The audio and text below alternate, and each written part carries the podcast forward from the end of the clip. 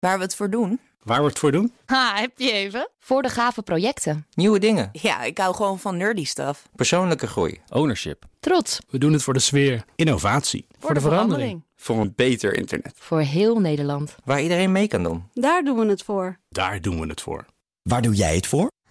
Kom werken voor KPN en groei op jouw manier. Check de actuele vacatures op het gebied van data, security, development en networking op jobs.kpn.com/tech. Wetenschap vandaag.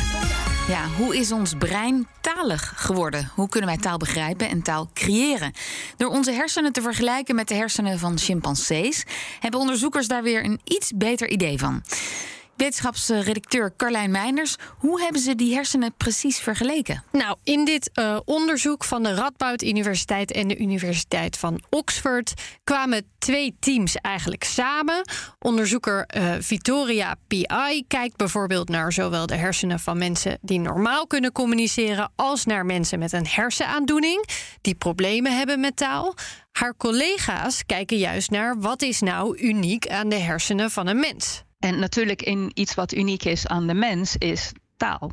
Dus dat is de manier waarop we eigenlijk samenkwamen. En dit is dus echt teamwerk. Uh, we hebben het allemaal samen gedaan. Dus het is juist van, oké, we weten dat bij mensen um, die een hersenaandoening hebben, vooral in een bepaald gebied, heeft dat heel grote gevolgen voor hoe ze kunnen blijven communiceren na de schade. En als we in dat gebiedje dan gaan focussen, is dat toevallig juist wat ook uniek is aan de mens, wat anders is in de chimpansee. En waar kijken ze dan precies naar? Naar de structuur of, of signaaltjes? In dit geval naar structuur, maar dan niet naar bijvoorbeeld grootte, maar naar verbindingen. We keken hier dus niet naar functionaliteit. Dus op het moment dat je taal gebruikt en live kunt zien wat er gebeurt, dat hebben we dus niet gedaan. Maar juist kijken naar op structureel niveau, hoe zijn dingen verbonden aan elkaar? Hoe zijn die gebieden allemaal uh, aan elkaar verbonden? En dan specifiek de verbondenheid van twee gebieden in de hersenschors van de temporale kwap achter het oor, die allebei belangrijk zijn voor ons taalvermogen. Oké, okay, maar hoe kun je die verbindingen in kaart brengen? Ze gebruiken een techniek die is gebaseerd op hoe water door de vezelbanen in de hersenen loopt. Tractografie is, is een bekende naam van die techniek. En daarmee dus kun je kijken hoe die vezels lopen waardoor je kunt uh, traceren welke gebieden aan elkaar uh, gebonden zijn. Dus dit wordt aan de hand van MRI eigenlijk gemeten. En dan natuurlijk spenderen we maandenlang aan de analyses om tot die informatie te komen. En ze keken in het onderzoek naar scans van 50 menselijke en 29 chimpansee-hersenen. Die scans gebeurden in beide gevallen op dezelfde manier, waarbij de chimpansees onder gecontroleerde verdoving tijdens een medische check-up die toch al moest gebeuren. En wat zagen ze toen ze de verbindingen ver gingen vergelijken? Iets waar ze al op hoopten en iets verrassends. Wat uh, voor ons denk ik sowieso het allerleukste was om te zien dat juist dat gebied waar, uh, waarvan we weten dat dit in, in de mensen zo bijzonder is. Dus op het moment dat je daar een beschadiging hebt, heb je grote gevolgen voor, uh, voor je taalfunctioneren. Juist in dat gebied zien we verbindingen die uniek voor de mens zijn. En dat was ja, wat we wel verwachten of waar we op hadden gehoopt. Wat een grotere verrassing was, was dat die verbindingen die uniek zijn voor de mens, zowel in de linker als rechter hersenhelft te zien waren. En dat is bijzonder. Omdat uh, taal juist heel erg uh, een heel sterke beroep doet op de linker hersenhelft. Dus we produceren en begrijpen taal vooral met onze linker hersenhelft.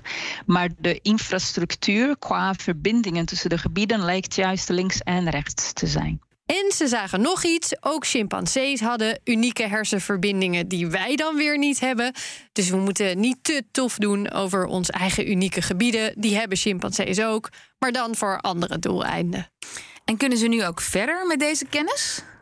Zeker, het zegt iets over welke gebieden er mogelijk allemaal een rol hebben gespeeld bij het talig worden van ons brein.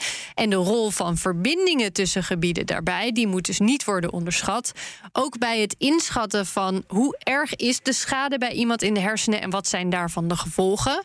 En voor PI helpt deze kennis, vooral de kennis dat die verbindingen, die structuren die zo uniek voor taal zijn, in allebei de hersenhelften terug te vinden zijn bij het beantwoorden van een belangrijke vraag. Mensen die gezonde hersenen hebben, gebruiken hun linker hersenhelft voor taalfuncties. En uh, we zien in mensen die bijvoorbeeld daar een beschadiging krijgen, dat de recht, rechter hersenhelft activiteit laten zien gerelateerd aan taal. En aan de grove structuur zien we dat de twee hersenhelften gelijk zijn, of heel erg vergelijkbaar zijn. Toch, als de rechter hersenhelft taal moet ondersteunen bij een volwassen, doet, is dat niet voldoende. Het doet niet voldoende zijn werk. Dus iemand, zo en iemand zou hem een taalstoornis blijven houden.